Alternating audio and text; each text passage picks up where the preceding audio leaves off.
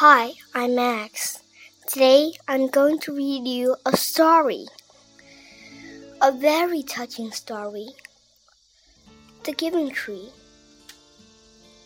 Once there was a tree, and she loved a little boy.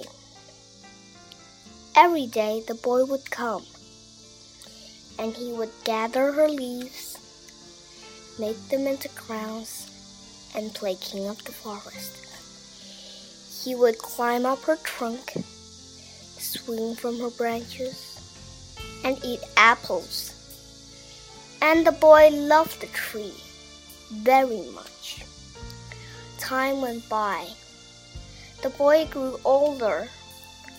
The tree was often alone.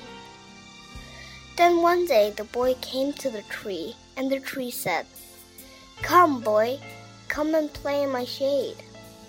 I am too big to play, said the boy. I want to buy things for fun. I want some money. Can you give me some money? I have no money. I have only leaves and apples. Take my apples, boy, and sell them in the city, said the tree.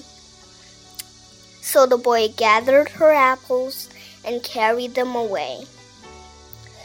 The boy stayed away for a long time, and the tree was sad. Then one day the boy came back, and the tree shook with joy and said, Come, boy, climb up my trunk, swing from my branches, and be happy. I am too busy to climb trees, he said. I want a wife and I want children, so I need a house. Can you give me a house? I have no house, said the tree. The forest is my house, but you may cut off my branches and build a house. So the boy cut off her branches and carried them away to build his house. Then the tree was happy. After that, the boy stayed away for a long time, and when he came back, the tree was so happy that she could hardly speak. Come, boy, she whispered. Come and play. I am too old and sad, said the boy. I want a boat that will take me far away from here. Can you give me a boat? Cut down my trunk and make a boat, said the tree. Then you can sail away and be happy. So the boy cut down her trunk, made a boat, and sailed away. The tree was happy, but not really. After a long time, the boy came back again. I am sorry, boy, said the tree.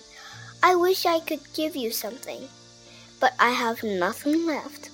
I'm just an old stump. I am sorry.